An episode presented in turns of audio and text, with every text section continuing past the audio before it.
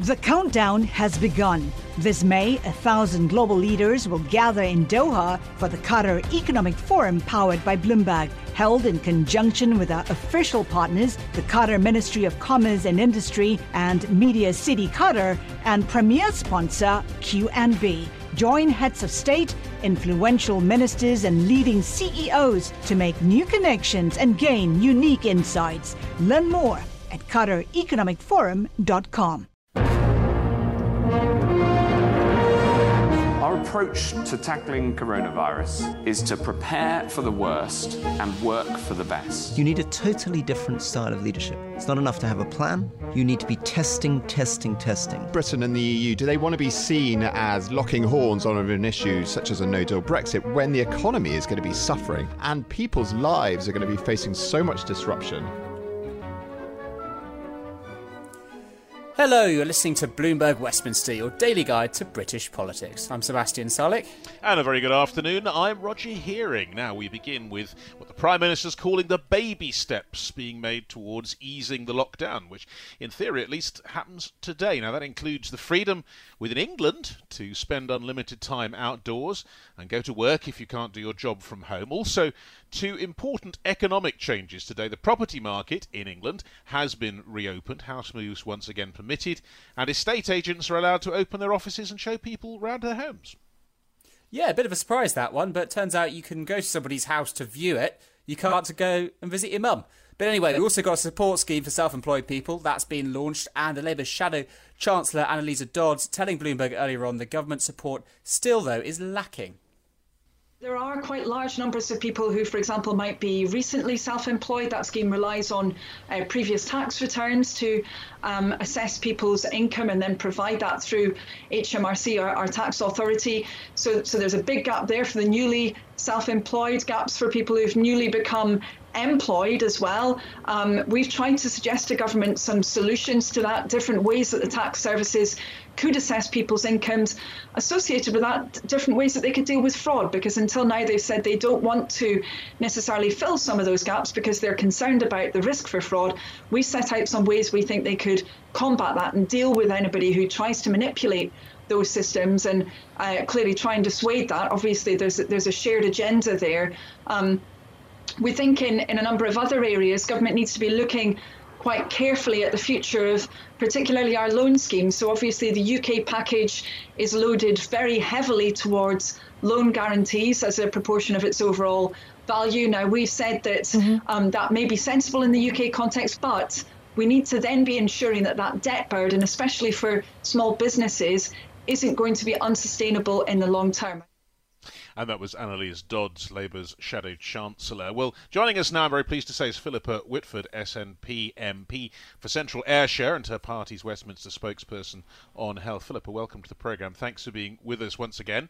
Um, let me pick up on the issue to do with uh, the the differences now that exist between what happens in England, what happens in Wales, what happens in Northern Ireland, what happens, of course, in Scotland. Um, are you concerned that there is now a growing gap between what happens north and south of the border, what's allowed to happen under these new regulations? Well, I mean, I think that there was really very little uh, coordination uh, or collaboration or discussion even before the Prime Minister announced um, what I would not consider as a baby step, which was really encouraging people to go back to work. And, and obviously, therefore, to inevitably in a city like London use public transport to get there. So it's it's actually England that has gone out of step rather than the devolved nations. And to be honest, without testing, tracing, and isolation in place before that, the government are not even going to know if they get a rise in cases until it's too late. What about issues around the border? Because that then becomes your problem if people try to enter the country, try to exercise there. There must be issues arising with, with, with an unpoliced border like that. Well, the being allowed to exercise more than once in a day is the one step that has been made in Scotland and is indeed made in Wales and Northern Ireland as well.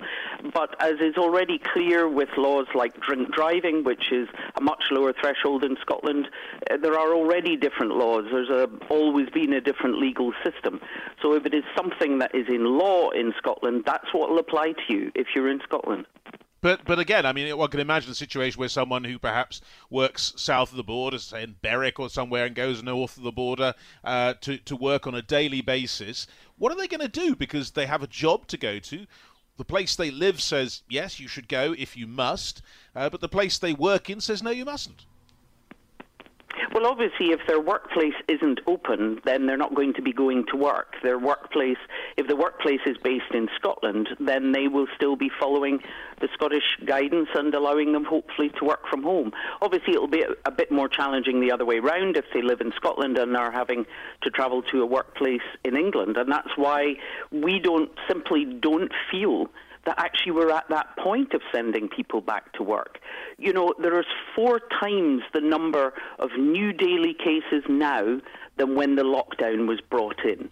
That doesn't sound to me like something that is over. And really, they shouldn't have been relaxing anything until they have test, trace, and isolation in place. You want to be able, like South Korea was, to see even tiny outbreaks that are as a response to you changing the regulations. So we, I have to say, I feel the Prime Minister has been precipitate in doing this. I don't feel that's the stage people are at. So you must welcome then the extension of the government's furlough programme until October. I do welcome it. Uh, obviously, I'm a bit worried about when they talk about, uh, you know, the government funding a smaller proportion of that, and I don't mean with regards to Scotland, but with regard to small businesses, particularly in sectors where they have zero income at the moment, they would struggle even to provide that sort of um, 20% top up from 60 to 80%. Um, and, and that will be something that may be unmanageable for some uh, some of the smaller businesses. And obviously, small and medium sized enterprises are actually the foundation of most of the UK economy. But there again, that pulls up, I suppose, the difference south and north of the border because if businesses are beginning to open, and the government's talking now about hopefully from August uh, to October, uh, businesses taking more of the responsibility, getting their workers to work part time. But if by then Scotland is still saying, no, don't go to work, you're going to have a very weird change and difference and be hard to administer. Well, obviously, I mean, the whole reason for the four nation approach was to try to avoid differences and to keep the messaging simple. I have to say that the lockdown here in Scotland has always been tighter in that you were only to go to work if your work was essential, if you were a key worker. So non-essential construction, etc., has been closed down here in Scotland, but not in England, and and that has obviously already been made the messaging very challenging. I mean, I certainly hope that we will have moved a lot further on by the time you're talking about August. But I certainly don't think that's the point that we are at the moment. You can only afford to ease the regulations when you will be able to see what happens to the outbreak um, in response to that. The virus hasn't changed. It hasn't gone away. It's not any less contagious or lethal. It's exactly the same. And all the benefit we've had from the seven weeks is because all of us are isolated. What you want is actually to be able to identify the people who must be isolated because they're carrying it and spreading it. Once you can do that, you can start to let other people move around. But at the moment, we don't have that up and running. And that isn't up and running in England at all. I mean, indeed, we hear that the results from these big regional test centres are actually not being shared with local NHS and public health systems. Philippa, just to bring you back to the furlough programme once more, are you concerned that it's not got enough foresight with regards to the post pandemic economy? We were speaking to a former pollster for Theresa May yesterday who's run a lot of the numbers and found that even after there's a vaccine, people are going to be hesitant to go back to places like cinemas, restaurants, to travel. So it seems like the government potentially now is propping up businesses that just won't exist after this is finished.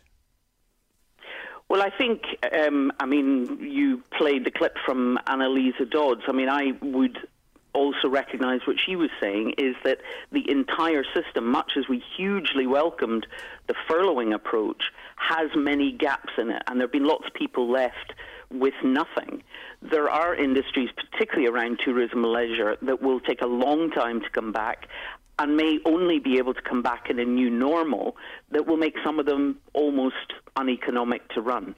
So we have to be looking for something much more radical. I mean, that's part of why we proposed a universal basic income approach for the crisis so that everybody had enough to keep food on the table and a roof over their head. And I think that that will actually become really important in trying to kickstart local economies because that's the actual economy is the economy in your local town. And the problem is we will have soaring unemployment. We're already hearing the Chancellor talking about public sector pay freezes, etc. Whereas actually we will need to get money to the bottom of the economic pyramid so that there is economic activity locally. And, and that will need a totally different approach, not just patching things up and then going back to another decade of austerity, which didn't work the first time round. Well, Philippa, I mean, uh, briefly, if you would, uh, isn't the problem with this? You've got a tighter lockdown in Scotland, you're maintaining it longer. Isn't the problem that actually you could be hampering the Scottish economy for longer just because in England they get a, a, a bit of a head start? And that would be a really bad thing for Scotland.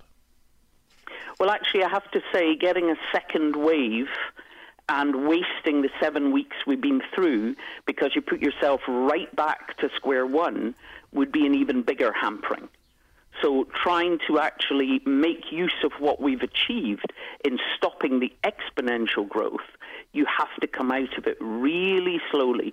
And sending people back to work is not a baby step. You only had to look at the pictures of London transport on Monday morning to realise the risk that's happening in England. So, no, I totally disagree with that. Yes, in the short term, there may be more activity in England than in Scotland. There probably already has been because of our lockdown. But if we're able to come out of it and actually keep control by having public health networks keeping a grip on it, yeah. then that will be better in the long term. The countdown has begun. From May 14th to 16th, a thousand global leaders will gather in Doha for the Qatar Economic Forum powered by Bloomberg. Join heads of state, influential ministers, and leading CEOs to make new connections, gain unique insights, and uncover valuable opportunities in one of the world's most rapidly rising regions. Request your invite for this exclusive event at QatarEconomicForum.com. Let's have a look at what else is making news in the world of politics. We start with the latest GDP figures that were out earlier this morning. The UK economy shrinking almost 6% in March as the UK went into lockdown. Speaking to Channel 4 this morning, Chancellor Rishi Sunak says it's very likely the country now faces a significant recession. GDP fell 2% in the first quarter, with the current three months likely to be even worse, according to Bloomberg Economics. Their forecast suggests economic output could drop a further 17% in the second quarter. And of course, we had some pretty, pretty bad warnings from the Bank of England as well. Yeah, and all of which makes the search for some kind of therapy, some kind of vaccine, all the more vital. And now th- we've there's a new genome study. You remember genomes? They were the answer to everything. Well, thousands of UK patients have had their genomes sequenced, and the scientific push is to determine who's most vulnerable to the virus's deadliest symptoms and why. DNA from some 35,000 patients, ranging from mild cases to those needing intensive care, are going to be deciphered and compared. The study hopes to pinpoint genomic variation that affects the response to COVID 19 and discover new therapies that could reduce harm and prevent future outbreaks. Hmm, I never fail to be baffled and amazed by science. Not my forte, that's for sure. And finally, the UK putting financial services access at the centre of its objectives for a trade deal with Japan. Yes, we are still out there striking those trade deals you heard so much about. Trade Secretary Liz Truss set out headline objective for the talks on Tuesday evening, citing banking and clothing manufacturing as key areas where the UK is aiming to open up market access. She said Britain wants a better deal with Japan than it has with the European Union. And while the Japanese government has expressed a willingness to negotiate a trade deal, the talks are going to happen against, of course, a difficult background. This is Japan lobbied hard but unsuccessfully to, for Britain to retain close ties to the EU. And that, of course, is very much in play this week as the Brexit talks go on. But meanwhile, returning to the, I suppose, what's really most important to so many workers here in the UK, what's going to go on with the furlough programme? Well, Chancellor Rishi Sunak did surprise many yesterday by extending that furlough programme until October. He's also made a couple of changes. The plan will become more flexible from August, so workers can be part furloughed and part work part time. He also said companies will have to shoulder more of the cost burden, which is pretty immense. Well, joining us now is Bloomberg opinion columnist Therese Raphael. Well, Therese, let's start off with what happened with the furlough scheme because the government showing it's pretty serious about stepping in uh, where the market can't in this case, I suppose. And I mean, it's a fairly unconservative approach overall, isn't it? Absolutely. And there were rumors before Sunak uh, stood up in Parliament to announce that the scheme was going to be extended, that he was going to taper it. He was going to cut the uh, the the wages that the government is paying from 80% of wages, which which extend up to 2,500 pounds per month, or a little over $3,000 a month, and he was going to cut that back to 60%. And in the end, he didn't do that, uh, suggesting that this government uh, wants to be seen and taken very seriously in its commitment to workers. It does doesn't want to pick a fight with the unions uh, and uh, uh, uh, at, at, this stage and the Labour Party. And it even, you know, it was, it was quite interesting because it left the opposition party with very little to criticize. It's such a generous program. It's covering 7.5 million workers, nearly a million businesses, and and of course it's a very expensive program as well, which has made a lot of conservatives uncomfortable. But um, you know, I think what what we can say about it is that you know there's a lot to dislike about such a generous, uh, uh, you know, program and worry about, let's say, in terms of moral hazard and will workers become, uh, you know, need to be weaned off this kind of support. But when you look at the alternatives, uh, they really all seem a lot worse. You know, mass unemployment, uh, severing workers from the ties to uh, to, the, to their place of employment, which would make it harder for the recovery to take hold. And, you know, so I think all in all, what Sunak is doing is probably the least bad thing uh, that a government can do. But you're absolutely right. It's a very uh, unusual thing to see from a conservative government, and particularly the one, one that uh, had been uh, a party that was so instrumental in the austerity policies uh, following the financial crisis. Well, the next step, Therese, may be slightly more traditionally conservative because I wonder how the government is going to pay for this. I see the Telegraph reporting a Treasury blueprint that we could see tax rises, wage freezes in the public sector, and a £300 billion coronavirus bill, which seems to me like more of the austerity that we were promised wouldn't return.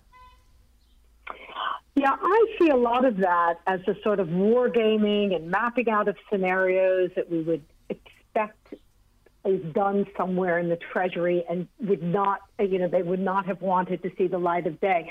I mean, look, I, I don't think there is much choice in terms of how you pay for that. So after World War II, uh, the way out of the hole was economic growth. It was, you know, a huge increase in consumption, international trade, the Marshall Plan. But now we're looking at shrinking output, curtailed consumption, deglobalization. So we're not going to grow our way out of this at least for a while.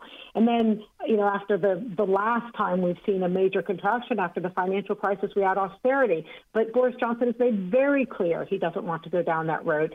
And uh, you know, after the financial crisis, we saw public services pretty much cut to the bone. Local government budgets were cut hugely. Healthcare has been on a shoestring. We have no social care system to speak of, and all of that's going to need to be reversed. So if you can't grow your way, um, you know, out of this mountain of debt, and you can't cut back, then there's really only one other route left, and that is a lot more debt. And um, you know, possibly just monetizing it. And so I think that's a debate we're going to have. Yes, there may be tax tax increases uh, in in some form for some parts of the economy, but I don't think that's going to be the answer. I think Boris Johnson wants to pick that fight with his own backbench as well. So um, I really see only one way through, and that is a lot more debt.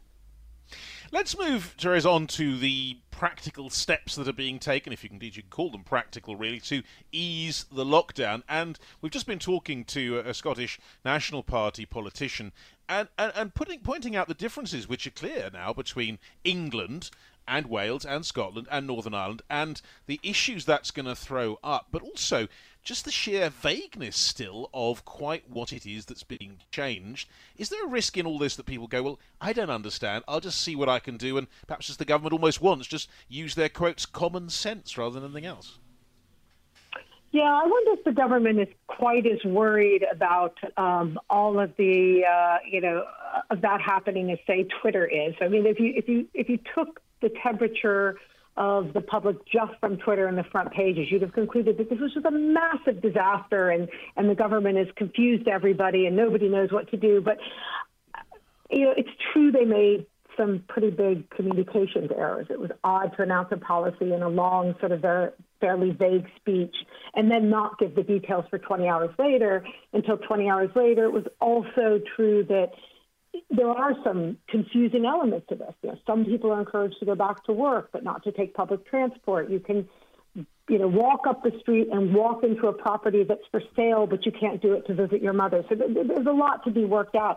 But still, I, think the broader public understands that this is just never going to be clear cut. And uh, Johnson would get a lot more criticism for unlocking and, and lifting restrictions too quickly and too easily, I think, than uh, doing it in a way that is cautious. You know, his five stage alert system, the tests, all of that is suggesting, you know, we know we need to get people back to work, but we also know that there are risks. And, and you know, the biggest risk for Johnson is a spike in the infection rate and in the death rate. Britain has had such an abysmal record on many levels going into this uh, into this crisis that Johnson can't really afford to take more risks. He had to do something, I think, to get the economy started again, um, and it was inevitable that there's going to be some confusion. It's been mismanaged um, on the comms level, but I, I think the government's going to weather that um, more than you know more than you think just looking at some of the of the headlines, and of course, the Scottish National Party is going to make the most of uh, you know of any distinction between Scottish and, and English policy because you know that, that's the raison d'être, isn't it? It's uh, it's to promote Scottish independence. So I think we could take that with you know with a grain of salt as well. And a timely te- uh, question, Therese, on a day when uh, Boris Johnson and Keir Starmer go head to head for their weekly session. Is the leader of the opposition having an impact here? There was a lot of noise around workers' rights, around supporting unions, and we did see a little bit of a, a moderation to the Prime Minister's message. Is that is that starting to filter through? I think Starmer is doing a very good job in concentrating some of the questions and forcing the government to be both transparent and very specific. So, yes, Starmer is a, uh, a very experienced prosecutor and, uh, and and lawyer, and he's been very forensic in his approach. You know, having been given no notice, really, about an hour's notice of the government's new guidelines on Monday, you know, he immediately flipped to page 22 and uh, and took Johnson to task for uh, for guidance that was unclear there. So I, I think he'll continue to do that, and that has uh, very helpfully put the government, uh, you know, on its toes. force Johnson to be more detail oriented than maybe he's accustomed to being, and so you know ultimately I think that the Labour is playing a constructive role here. Uh, Starmer obviously still has a, an immense job within his own party to do, which is, you know, a party that's fragmented and has been pretty dysfunctional. So I, you know, I, I would hesitate to overstate his influence the, at the moment. But it, it's it's been both, you know, constructive and, uh, you know, and I would say um, he's doing what an opposition ought to do, which is questioning the government's policy. Bloomberg Westminster. Listen weekdays at noon on DAB Digital Radio in London. From Silicon Valley to Wall Street, the promise and perils of artificial intelligence are playing out on the world stage. But what will the next phase of AI adoption look like? Which companies, from big tech to startups, will dominate? And where do the risks and unintended consequences lie? I'm Emily Chang. Join me at Bloomberg Tech in San Francisco, May 9th, to answer many of the industry's burning questions, alongside Snap's Evan Spiegel, Xbox President Sarah Bond, OpenAI's Brad Lightcap, top researcher Dr. Fei Fei Li of Stanford, and many more. More details and just a few tickets left at bloomberg.com/techsf.